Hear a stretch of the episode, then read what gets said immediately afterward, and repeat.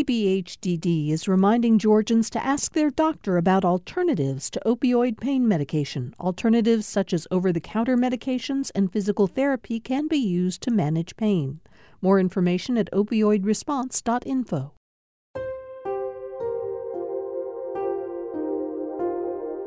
Just twenty-four hours ago, these streets were filled with rioters, looters, and burners. Augusta, Georgia, May eleventh, nineteen seventy. That's when nearly one thousand African Americans rebelled.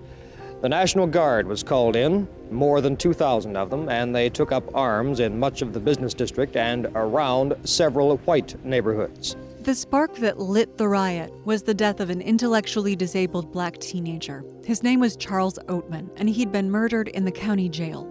The back of his head was busted open. Uh, he had three long gashes in his back, about a half inch deep and maybe about eight inches long or so. Uh, he had cigarette burns all over his body.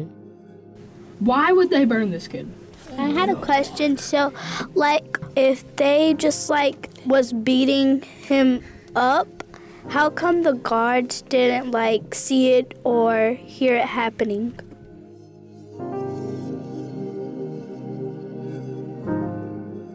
I'm C. Stachura, host of Shots in the Back, Exhuming the nineteen seventy Augusta Riot. And I'm also a teacher at Jessye Norman School of the Arts. My students and I went on a journey to learn about Charles Oatman's death and the uprising that followed.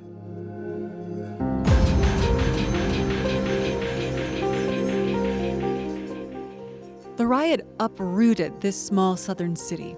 In one day, six black men were killed by police, all of them shot in the back.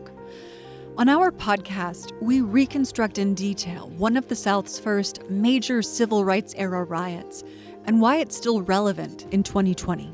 So how many black families got to continue to lose their life in the state of Georgia for them to see that we got a problem here with the police department? The Augusta riot tore a community apart and revealed deep, painful wounds. The black people in Augusta are tired of being told that there is no racial problem here. Whereas our local officials have not seen a problem, now the nation knows that Augusta has a problem. I never have known why the people rioted. And I don't want to say that everybody who was involved in the riot was a thug, but a lot of them are just criminals. You know, the old saying, the people who don't remember their history are doomed to repeat it. And of course, I'm sure things aren't exactly the same in Augusta as they were in nineteen seventy. Uh, But some of those conditions still exist. Join us for Shots in the Back, Exhuming the nineteen seventy Augusta Riot. It's a co-production of Georgia Public Broadcasting and the Jessye Norman School of the Arts. You can subscribe on Apple Podcasts or at g p b dot org slash shots. New episodes begin every other Monday starting June twenty-ninth.